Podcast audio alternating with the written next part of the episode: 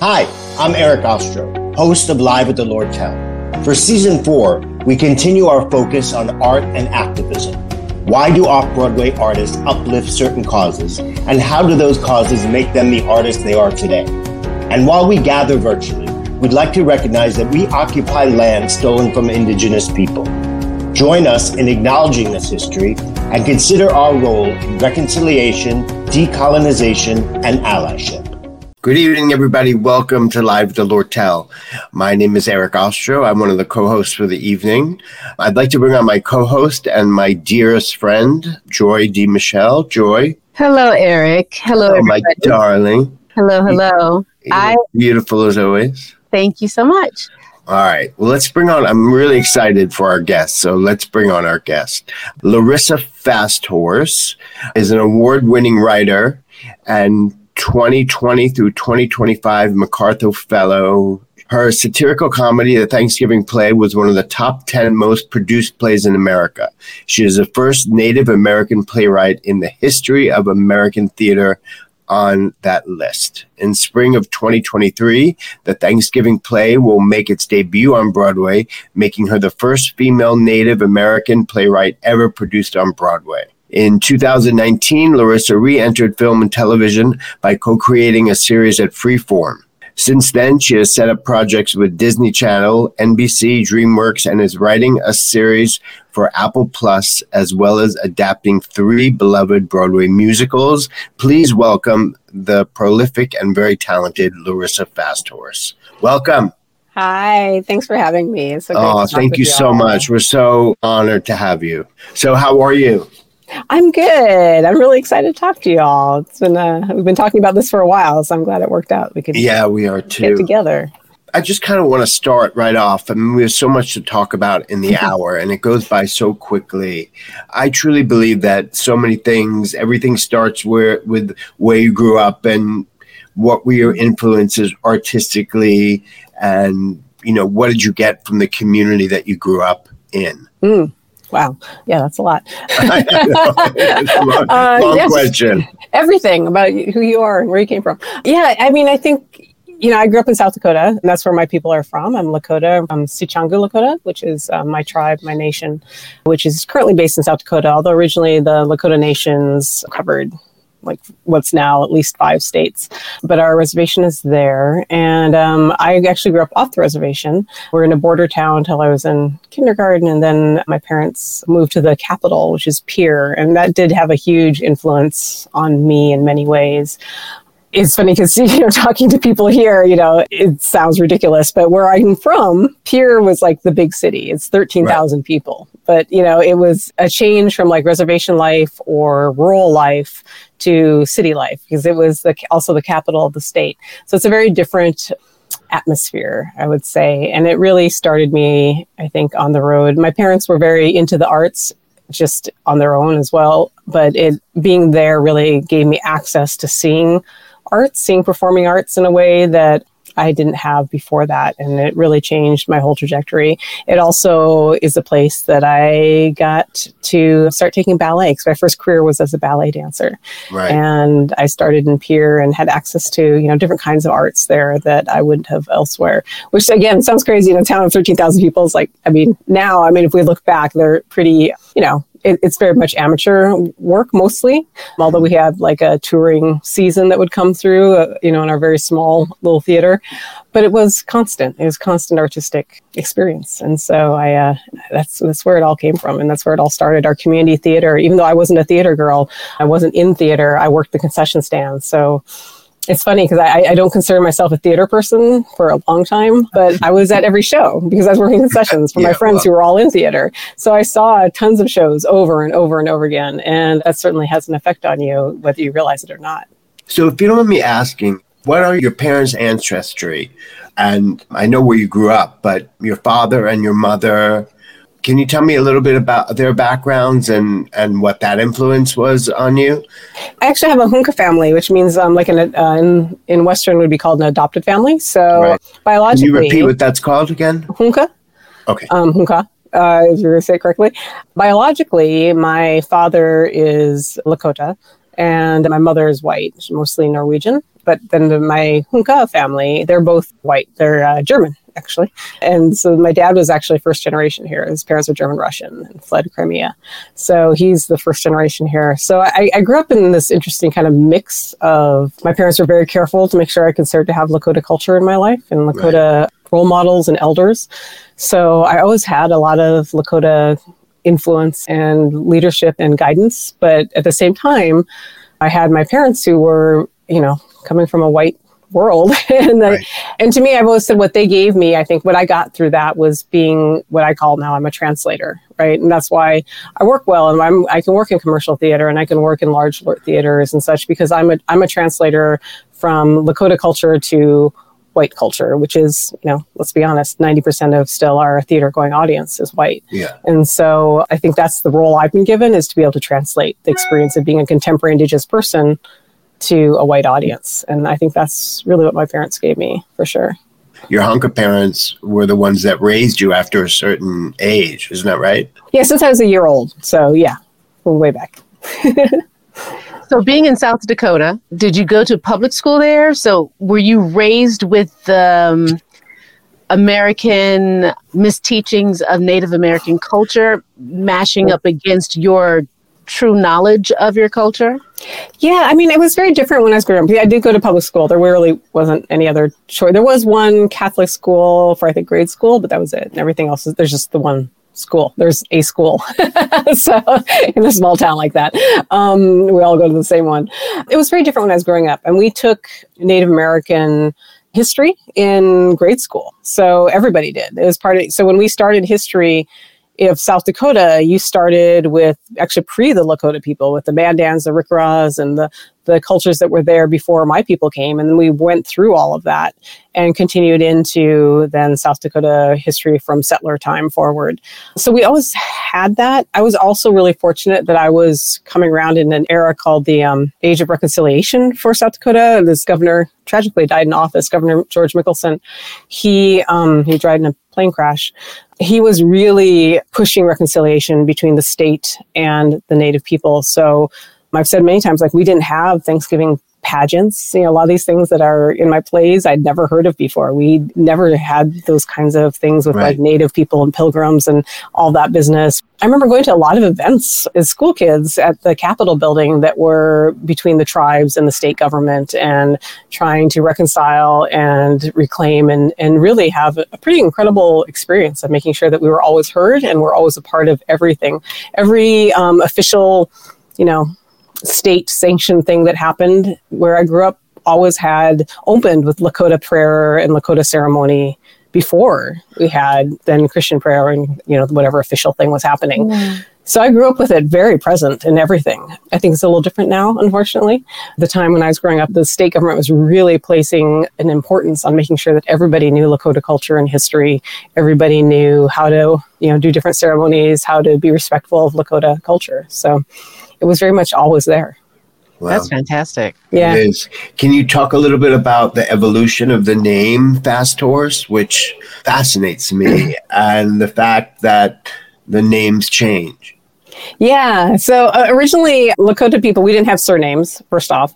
And then your name changed throughout your life. So you may be given a name as a baby and maybe already as a toddler, as you started, you know, showing your personality, it mm-hmm. might change. And it would continue to change all through your life as your life changed or for instance, like Crazy Horses is very common to give a name. So Crazy Horse was actually Crazy Horse the Third, right? So his grandfather was named Crazy Horse, his father's named Crazy Horse, and at one point his father felt that he's a medicine man and he'd had so much, I don't know, acclaim for his name that it was time to pass that name on to someone else. And he gave it to his son. And then he wanted to make himself less. So from then on, he called himself Worm. So he could be like very low, like below ground low. And then later, they always called him Worm, father of Crazy Horse. So it became a very elevated name again. So a lot of our names are about like not just ourselves, but like our relationships to our families and things.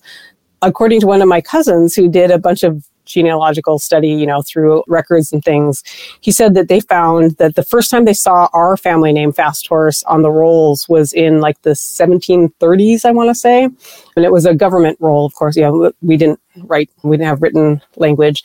And so it was a military roll, and they'd written us down. And what they do then, since we didn't have surnames, is of course, typically, Americans would look around and say, look at a family and say, oh, that guy always seems to be the patriarch. So whatever his name was, they would make our into our surname. And then we'd all be named with them that as our surname which is you know typically american.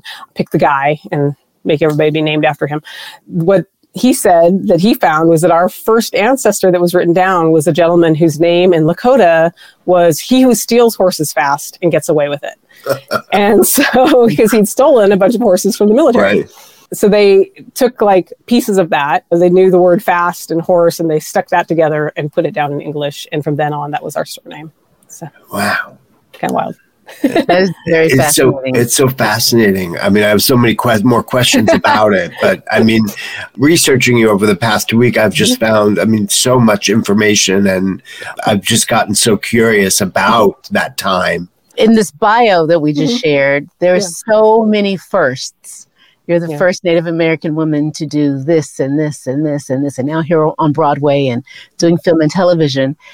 That's amazing and wonderful to be the first, but it's also so sad that in this day and age that it's just now the first. Right. Do you feel any weight on your shoulders in terms of like representing culture and moving forward? Or are you able to walk through and say, This is my journey? Or are you feeling like you're carrying a lot of people with you? Ooh, wow. Yeah. I try to always say I'm the first known, right? Because Mhm. for a ton of reasons of, of, of colonization, like I'm sure there were other Native American women, but for all so many reasons we could go into for different, you know, you know, nations and, and such and the relationships, they didn't identify that way, or they'd lost that identity, or they didn't feel they could claim that identity for anymore. I, in fact, I assume I'm not the first, but I'm the first known that is openly indigenous and, and safe and comfortable to be that because it, it mm-hmm. wasn't safe. We have to remember that we didn't become citizens of this country until 1924. So, you know, we were not even people here and we didn't get the right to vote until decades, decades after the 60s, I think. We're still very new to this country in general. And so when you think about that, and then think about that the last known Native American and only known Native American playwright on Broadway was Lynn Riggs, and that he was on Broadway in the 20s and 30s. That's really incredible, you know, that as a Native American man, he had several plays on Broadway. Unfortunately, he's the last. And so it's been since like the late 30s, early 40s since the last Native American play that we know of was on Broadway it's one of those things where I'm always like, oh, that's horrible. I'm trying to embrace the good, but I think we need to hear that. You know, why does it take, you know, 90 years for the next Native American playwright to be on Broadway? Also, just to be clear, though, Lynn Riggs also, uh, Green Grow the Lilacs was what Oklahoma, the Book of Oklahoma was based on, and he was not credited as a writer, unfortunately. So, although people now do give him some credit, he was not not credited all those years. And so, if you look back at Green Grow the Lilacs, his play, you can see like the character names are the same. You know, the setting, the story is is almost identical. And in fact, there's even dialogue that is the same. And it's really unfortunate that he isn't credited with that. Just my little spiel. Thank you for lifting his name in, in that space. Thank you. Yeah, it's important. It, it's interesting how many times I look at lists of like Native American playwrights on Broadway, and there, people say there have never been any. And he was, you know, an enrolled member of his tribe. You know, lived in Oklahoma with his people. So I can't ask him. He's long gone. so I can't ask him anything. It is hard. I will say it's hard. I feel an incredible amount of pressure, mostly because you know when you are the only one in 90 years and the first you know female that we know of, it is it's. I feel so much pressure to make sure I don't screw it up. You know, like I want to make sure the door is really open for people coming past me, which is actually a super self-centered way of looking at things. But it's true. Like I just don't want to be the one that like, you know, makes this a terrible experience or has an incredible failure of a play or you know whatever I, it, it is a lot of pressure and and i also all the theaters i work with including now second stage and the Hayes we do a lot of work in indigenous community and uplifting other native artists and bringing native other native artists into the run of my show and native community into the show and different things so i also want to make sure that that experience goes really well so that when we have all these other folks coming into the theater that they have an incredible experience and that it's helpful to them and useful so all the programming that we're doing together, you know, is wonderful. It also though adds some pressure because I feel like this host of of a house that isn't mine, you know, and so I, I'm always anxious to make sure it goes well for everybody, you know, that it goes well for second stage and and then it goes well for the native people so that they continue to have a relationship long after my play is done. And they continue to come to the theater. Yeah. I mean, as people that want to come to the theater and watch you know, we've been talking a little bit about your development as an artist, but there's also a very big political side to your work that you've talked about. You've said that your goal is to infiltrate white establishments, and maybe that's another factor that led you to the theater. There's a big political part in your writing. Mm-hmm. And I mean, in the past few years, we've been going through so much political mishigas. That's a word that I use. Um, I would love to get your point of view about where you're getting your ideas for your plays and where the politics come into it and where it plays. So, one thing that I think a lot of people in this country don't understand is that I am an enrolled citizen of, of a sovereign nation. And then my second citizenship is with the United States, which is the conquering nation that we are in treaty with. So I have dual citizenship with two nations. So my existence is political, right? We aren't, Native people aren't just a race or a culture and ethnicity. We are actually independent political nations in a treaty designated relationship with the United States. So everything about my existence is political. Um, just there's there's no separating those things, and so you know that that's always there. And the lack of understanding about that in this country is is pretty deep.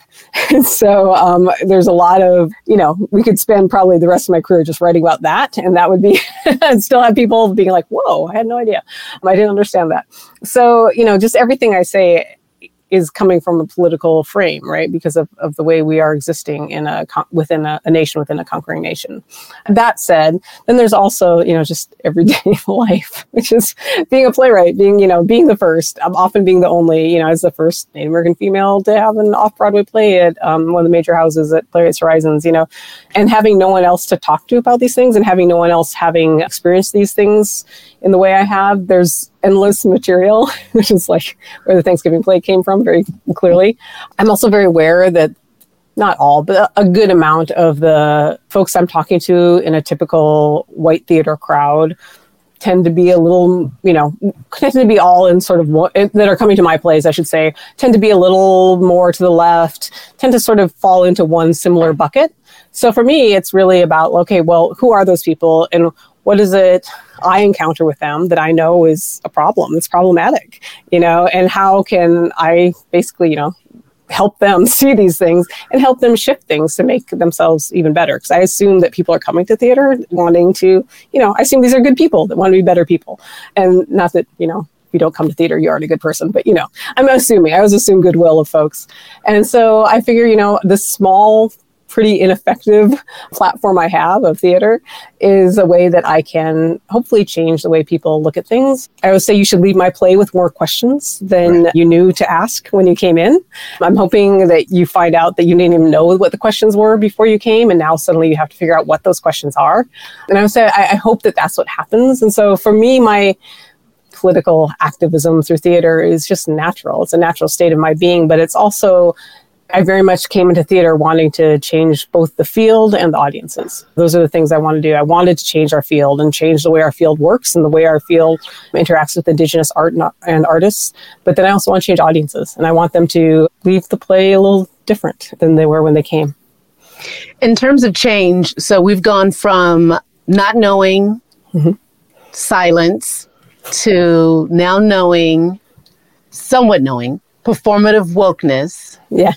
and then, in what ways can people take performative wokeness and turn that into actual action, like something mm-hmm. that really means something more than I gave a land acknowledgement today. Mm-hmm. You know, I think the biggest key to me is that. So I think one of the biggest dangers I see with the folks that I encounter in my world, which again, like I said, is pretty you know narrow world of theater. I'd say the biggest danger I encounter is fear fear of making a mistake, fear of putting yourself out there, fear of taking a risk, fear of sounding foolish, fear of being wrong.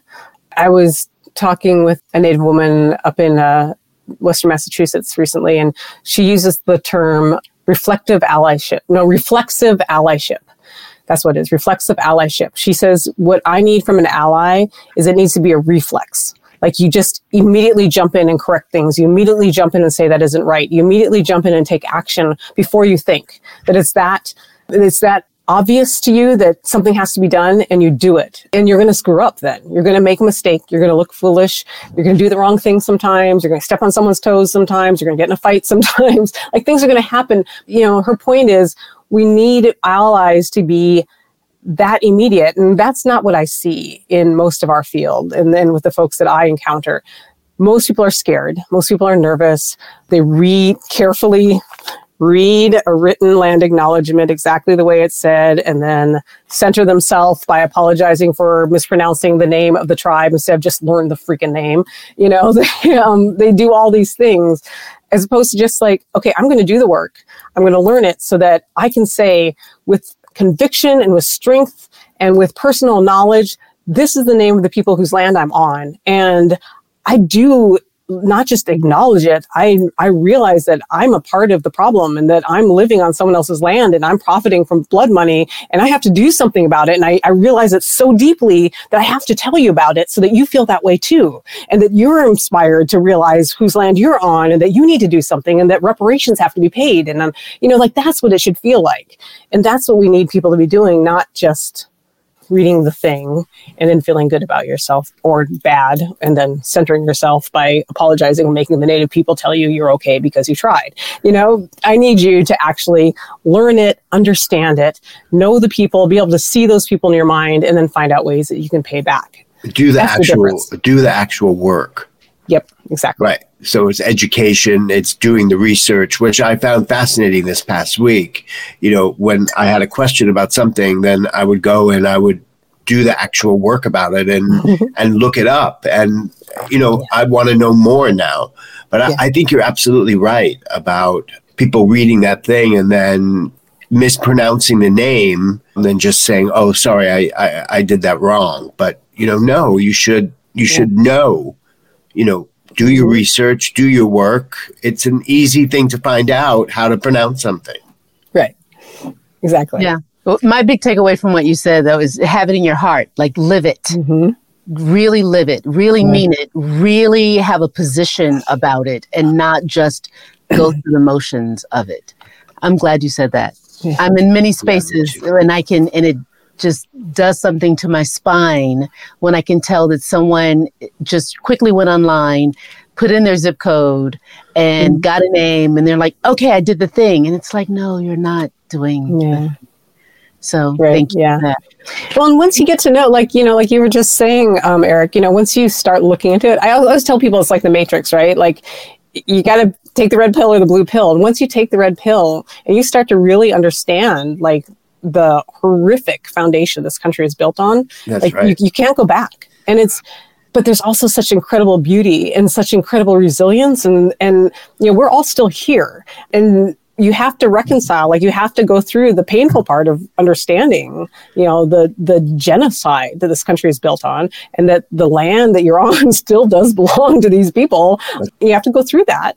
Then though once you can get through that and get through that painful part and think about reparations and think about what you can do to give back the benefits you're going to get from that relationship with those indigenous people that are still around you know it's it's pretty incredible i mean because we still have all these foreign nations right here right here in the united states you can be a part of, of hundreds of foreign nations and it's really available to you if you come in the right way and with the right heart and with the right intention. Yeah, um, with a good I, objective, right? Yeah, exactly. And it's it's a pretty cool way to live once you uh, once you get there. I totally agree. I want to talk about the Thanksgiving play. Mm-hmm. You know, it is a play that that is being done all over the country.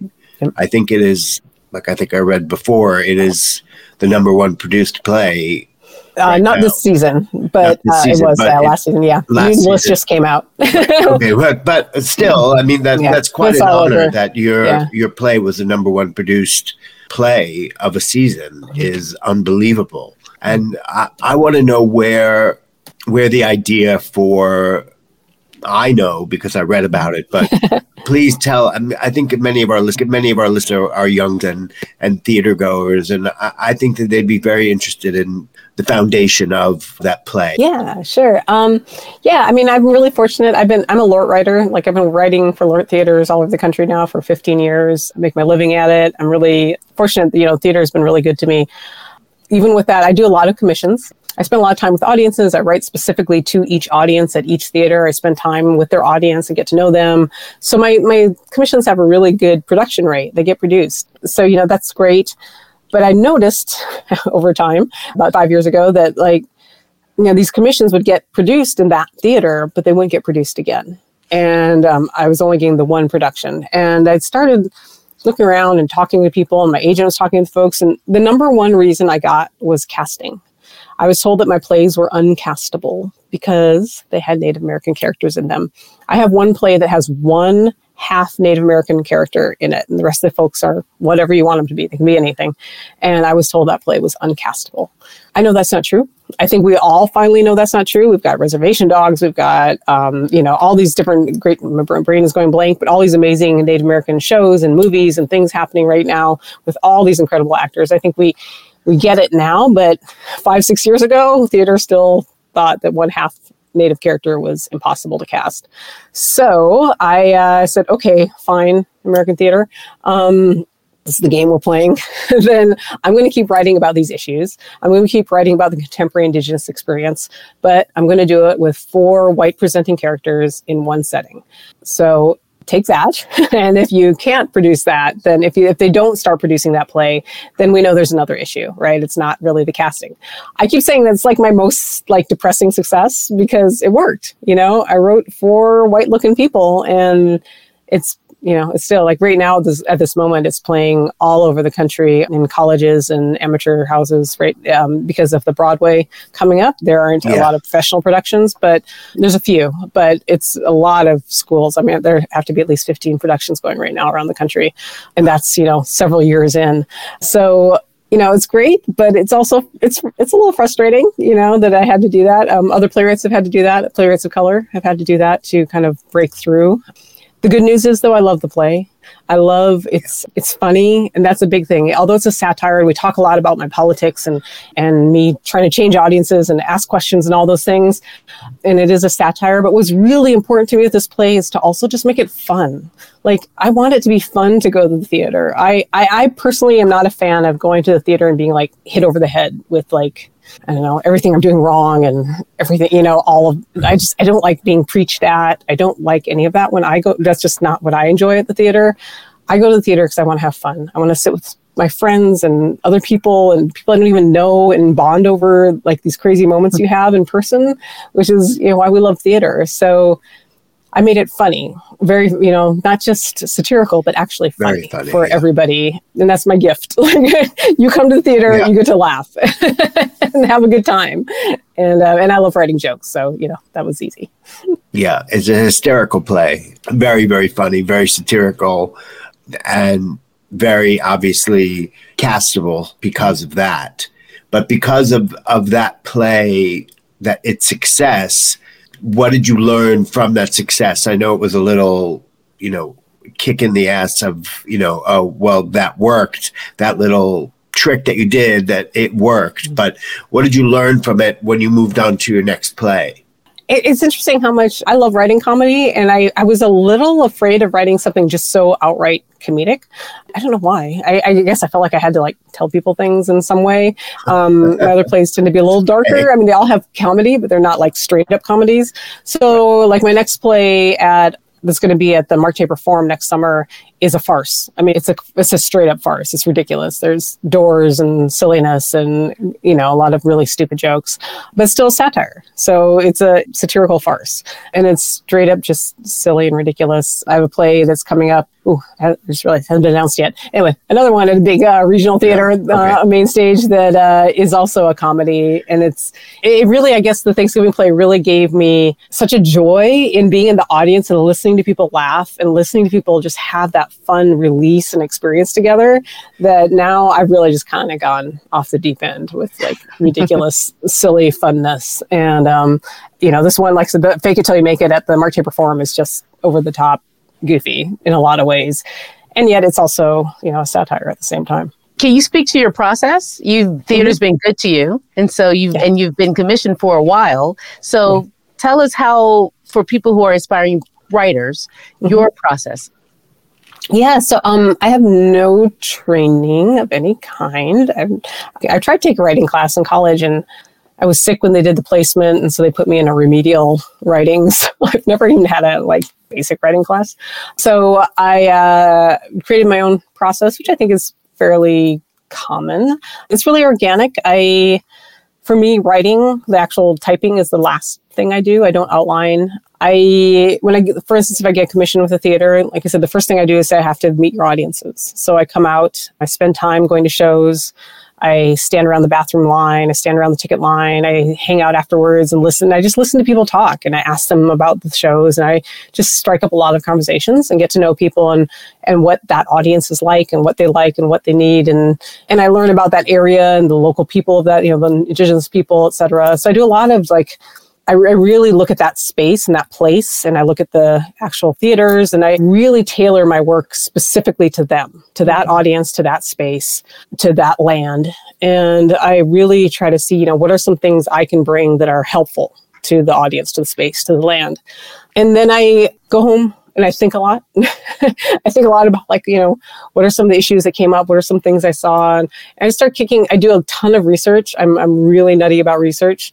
I talk to a lot of people. I interview tons of people. I read things. I, you know, go to museums. I go to events, local events when I can, all kinds of things like that until something starts percolating up that is a topic that's interesting to me and something that I won't get bored with because, you know, it's going to be several years that I'm usually, that I'm stuck with this particular topic. So I come up with something that I'm kind of interested in and, and don't have the answers to. And then I just really dive in again with more research specifically on that. And pretty soon a world pops up in my head. And then eventually people show up and they start talking. And then I just type as fast as I can, whatever they say. That part's usually pretty quick. Like in 10 days, I'll, I'll, I'll puke out, a, I call it the puke draft. Um, I just, I don't let myself stop till I get to the end. I, at that point, I don't know what the play's about. I don't know how it ends. I don't know what the point of it is. I just type until they stop talking. And then from there, I take the puke draft and then that's where the dramatist comes in. And that's where I go through and then I always say, you, you know, you can't fix nothing. You can fix bad, but you can't fix nothing, right? So I take this bad puke draft. I don't even know what it's supposed to be for. And then I, the dramatist fixes it you know okay what is it i'm trying to get at? What is where do we need the turns? Where do we need to up the action? Where do we need to you know have some reveals? Where do we need you know things to happen? Where do we need to laugh etc and so I, I go through then you know and really do a lot of drafts to um, really fine tune it into a good dramatic piece. And then i share it with people. I think the other thing that people are surprised at is that I, I really share with my work with anybody. You know we i love to do readings with any people are always like, "Oh, who do you want in the room?" I'm like, "I don't care. Anybody, everybody, go out on the street." You know, that's what I want to be. You know, that's what we're writing for, right? I mean, bunch theater people are fine, but just go out on the street, invite, literally invite anybody on the street to come in and hear this first draft because that's what I'm writing to. You know, and so I'm very big on making sure as many people as possible come through, and I watch the audience. I never watch the stage. I watch the audience, and I calibrate everything to them. I love that your approach is an act of service because you hear Mm-hmm. so many people say that, oh, I had the story inside of me and it just Yeah. had to come out. And your process is let me see how I can best serve people. And there's a there's a quote that I've heard someone say, I don't remember who it is, but service to many leads to greatness. Hmm. And you serving people has continued the ball rolling. I love that. Yeah. That's the one thing I will say. I have a real, I don't know, issue with theater folks sometimes because they, the audience coming is giving you the most precious thing they have. It's time. It's like they're giving you time of their actual life away from their family, away from their children, away from making money, away from who knows, you know, sleeping, you know, like all these really fantastic things they could be doing.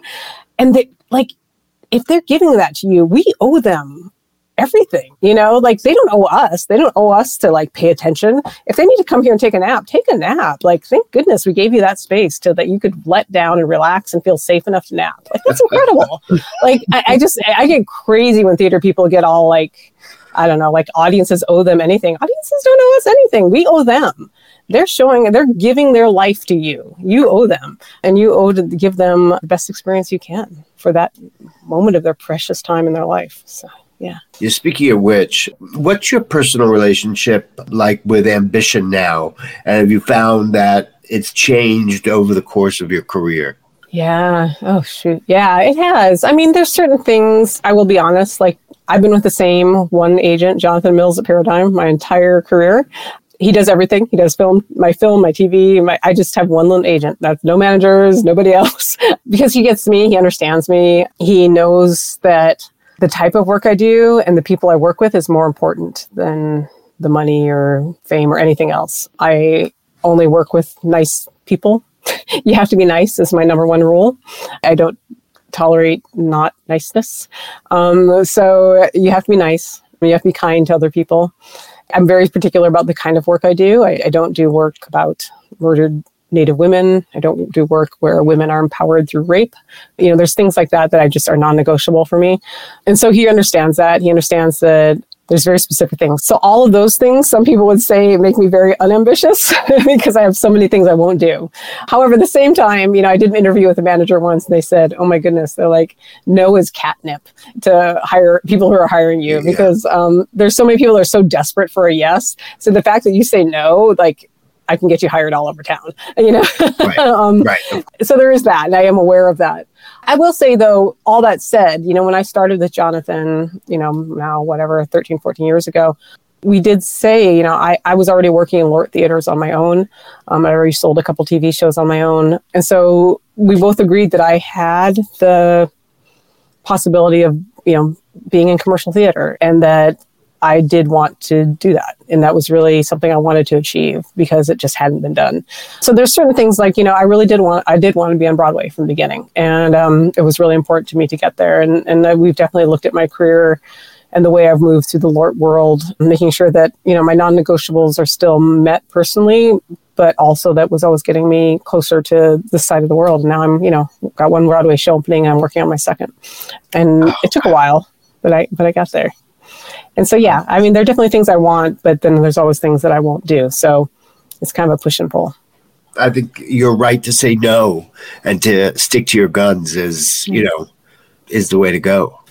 So you open next year. Can you tell us a little bit about, you know, when you open or is everything kind of a is it secretive or oh no it's all online okay, yeah we yeah we open uh we started previews in march um, of 2023 i think the first preview is march 23rd and then we open april 20th I know because it's the day before my birthday, so it's wow. an easy date to remember. and then we run in, yeah, and then we run into early June.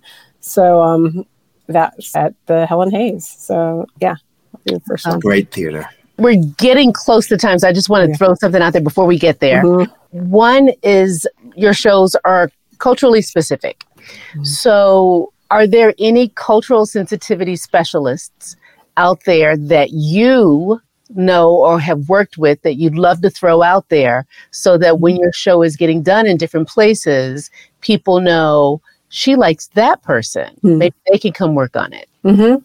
Yeah, that's a great question. Because um, I, I do have my um, partner and I have a company, Ty Defoe and I have a company that we started to do that because so many people were um, struggling to find people. So we helped them find folks. But to be honest, we're really booked up. So there's a lot of folks out there that are doing this kind of work that are that are working with folks. I do though, however, I will say the first thing I tell every theater that's doing my work is that you need to contact your local indigenous people. Like that's where you need to start. You need to talk to the people on whose land you're on and get to know them. Um, you need to start a relationship. And so I always say start with the people on whose land you're on because you probably have steps you missed just in existing Like forget my play. Just just in being there, you probably have some steps you've missed. So if you try to jump to having someone come in to help you with the play or you know be an advisor or do all these programs or things but you haven't started with the people on whose land you're on nine out of 10, probably 9.9 out of 10 theaters have grievances that they don't even know about with their local indigenous population because they haven't worked with them yet. So I always say start there. And then from there, there are, you know, tons of people, they're actually really easy to find online now that do a lot of work with different indigenous peoples. But I also say you should if like my play, for instance, is about uh, the Thanksgiving play deals with the Wampanoag people and the and different tribes in that area. So you should always contact someone from that tribe. We, you can't say just like any native works, you know? so I, I myself as a Lakota person had to have advisors from those tribes that I spoke with that helped me and, and checked things and went through my references and things to make sure they were right and accurate and representing them the way they want to be represented. Obviously, everything had to be correct. Yeah, exactly. So you have to go right to the source to, to, to make it correct. Yep. Yeah. So, in terms of writing for film and TV, and I know you've you've had, I know you had a great dance career for a while. We can mm-hmm. stay here and talk about that for a while, but I'm much more interested in in uh, the writing you're doing now for film and television. Mm-hmm. And I would love for you to talk about, you know, the difference of, of writing for theater as opposed to writing for film and TV, and you know, opening that door to to the culture of, of what you're putting out there? Yeah, I mean, it's so different, right? Because, you know, in theater, you know, we own the work and it's mine, and I, I own the Thanksgiving play, you know, forever. In film and TV, you don't. You're a writer for hire. Even when you're the creator of a show, you're the writer for hire. So there's a lot more compromise. And so it's a lot more work to do things properly, to do things the way that matter to me as an Indigenous woman. You know, when I, uh, was first doing film and TV way back. That's the way I did first before I got into theater. I didn't have a team. I didn't have an agent. I didn't have anything. It was just me as a new writer. And I was very aware that even though it was my show that I'd sold to them, I'd sold it to them. And at any moment, they can replace me and, and stick some other writer in there, and who knows what's going to happen to it. And I don't have any rights over that. So I was always making all these compromises, and I was really unhappy with it. And that's when I ended up moving into theater and um, found theater to be much more welcoming and for the kind of work and change I wanted to do. Now that I've gone back to film and TV, you know, it's very different. I have the agency and my team, meaning my my, my attorney and my agent, um, but I have you know all of us, all three of us as a team, and uh, it's so it's very different. So I can make demands, and as far as how the work is being done, and how Native people are being represented, and making sure that the right consultants are hired. And so even though though I can do all that, it's still like I, I, love it. I love doing the film and TV work because of the reach it has and the possibilities that you have with it. But theater is my my home. I mean, I was a ballet dancer before as a writer. Theater is what I love. I mean, that's where my heart is there, there's nothing like a live audience to me. I'd rather do a hundred shows in a storefront theater than one TV show, to be completely honest. Not that I don't love my TV shows, but it's just different. It's different. And so I, I have such a love of theater and that experience as an audience member that that's what feeds me. But I, I do love that I can scale everything up. So I can have, you know, a dozen native characters and I can have, you know, things jumping through time and I can have alternative worlds and alternative histories. That's my show for NBC. It's an alternative history show.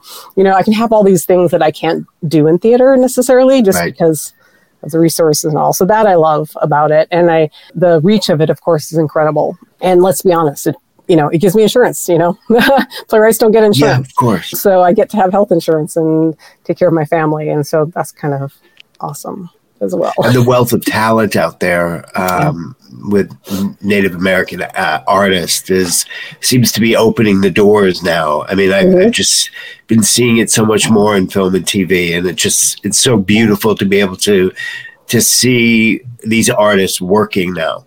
Yeah, on good Incredible. material. Yeah, and creating their own material, and being in charge of their material is really yeah amazing. And I know you, your first um, film was Fame. Am I right? I was in Fame. I was in no, Fame the musical. That's what I was in. Um, right, right, right, right, right. Yeah, yeah. So you played you played the the ballerina Hillary, yes. right? No, uh, she was Iris Kelly then. Um, Okay, in the but in musical the movie version. she's Hillary, Yeah, okay. yeah. And they actually cut her when they brought her to America. They cut her because she was So actually. you were in the musical fame that traveled through Europe. yeah, yeah, and she was kind of horrible. She's a, a rich, they had to dye, white girl. They dyed my hair blonde, um, and she was uh, kind of pretty prejudiced and awful. So you know, they cut, they wisely cut her when they came to the states. she had like a really small part.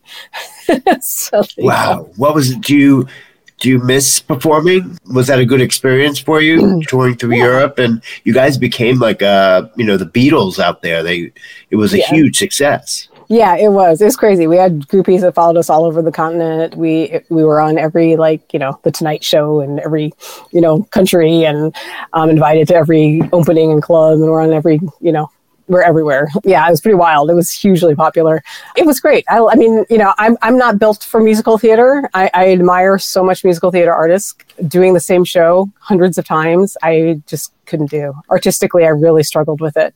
Um, I've been a ballet dancer before that, where you're doing a new ballet every couple months, you know? So it's the first time I'd had to do the same show, you know, 450 times in a row. And it, I really, that's an incredible skill that I think people underestimate how hard that is and what an Oh, yeah. amazing skill it is to be able to do a show so many times and still bring that incredible energy and artistry to it every time. It's amazing. And I, I did not have that discipline and that talent at that time. I, I found it very difficult and draining.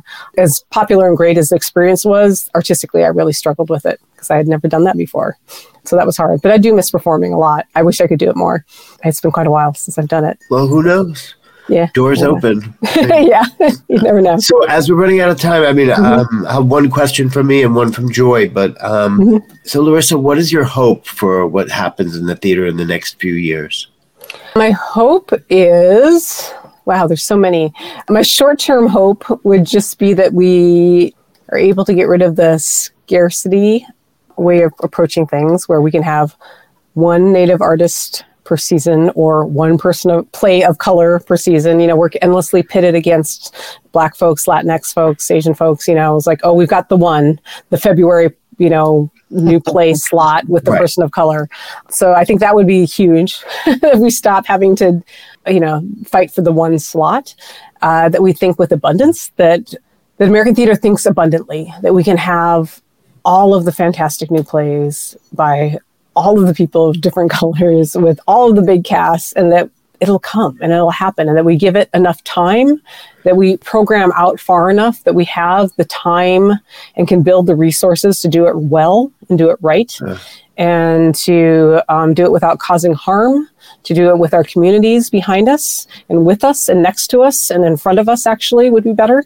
And that we start thinking of our programming and our fundraising very differently and much longer term. Because right now we program that you know we announce in january february and we've just got a couple months to suddenly make everything happen and engage in a community and raise the money and do all the things how about we program two years out and have all the time to really raise the right amount of money and really engage actually honestly with the community and not always make engagement follow but let engagement lead that would be um, the best i think and would change everything I like that. And my question for you is um, what, if you could say something, we have a lot of young people who listen. Mhm. So if you could give any advice to any young artists, what would that be? I mean, the, the thing that I was told as a young writer, for instance, by my first mentor was like, never read any of the books about writing, so just make you write like someone else. You know, so I didn't. I still have it. Um, I have them on my, people nicely give them to me and they sit on the shelf. And because I want to honor the gift, but I haven't read them. You know, the best thing you have is you. If you're a performer, is if you're a writer, if you're, you know, whatever it is you do, if you're a designer, your point of view is the only one in the planet in existence ever. And so if you can protect that and make sure that that's what people see, you won't be right for everybody. Nobody is right for everybody. But if you're clear of who you are and what your point of view is, and you're always putting it forward and first, the right people can find you. The people that want that can find you. If you're always shifting and changing and covering it and not sure, they can't find you. But if you say, okay, I'm going to put this out here, I'm going to get a ton of no's because that's just true. Nobody's for everybody. I'm going to accept all of these no's. The yeses are going to be the most incredible yeses. They're going to be the perfect experience because those people were looking for you. exactly who you are. And it's going to make all the difference in how your career goes. Oh, that was beautifully said. That was. Beautif- beautifully ended. Larissa, we're so honored to have had you on the show and to, you know, wear your heart on your sleeve and, and, and talk about everything. I'm so excited for next season and for what you have coming up and not only Broadway, but what you have coming up around the country. That's what I'm really excited about for you. And I wish you everything but love and luck and huge success because it's very well deserved. Oh, thank you. That really means a lot. Thank you. The show at the Taper starts when? It starts next summer. I want to say in August. I have before that. I have my show with Cornerstone Theater Company in South Dakota with June. We'll be touring South Dakota, and then we go to the Taper. I think we open in August, and then the unannounced show in the Midwest, and then I come back to New York for um, Peter Pan. So great. Yes. um, that's our show, ladies and gentlemen. For our next show, which will be recorded on December 5th, John, Andrew, and I will speak with Warren Carlyle. Warren is an Emmy and four time Tony nominee, as well as a Tony, Drama Desk, and Outer Critics Circle winner. His Broadway directing credits include After Midnight, for which he won a Tony, Chaplin, and Hugh Jackman on Back on Broadway. His Broadway choreography credits include The Music Man, Kiss Me Kate, and Hello Dolly. I look forward to speaking with him about all these shows as well as Harmony, which he directed and choreographed off Broadway last season, which will be opening soon on Broadway. More information about these and future guests, as well as how to attend one of our recordings online, can be found on our website, livedelortel.com. Thank you for joining us tonight. Stay healthy, be happy, go to the theater. It's open, it's thriving. Good night, Larissa. Good night, Joy. Thank you so much. It's been an honor. thanks, Good friends. This podcast is brought to you by the Lucille Lortel Theater. Live at the Lortel is produced by George Forbes, executive producer yours truly, and associate producer Jeffrey Schubart. Press is provided by Sin Gogolak, Gogo Public Relations. And special thanks to Nancy Hurwitz, Alana Canty Samuel, Mara Levinas, Carla Liriano, and Ellen Chan. Live at the Lortel sound engineer and mixer is Brian Falk at Abacus Entertainment. Thank you so much for listening.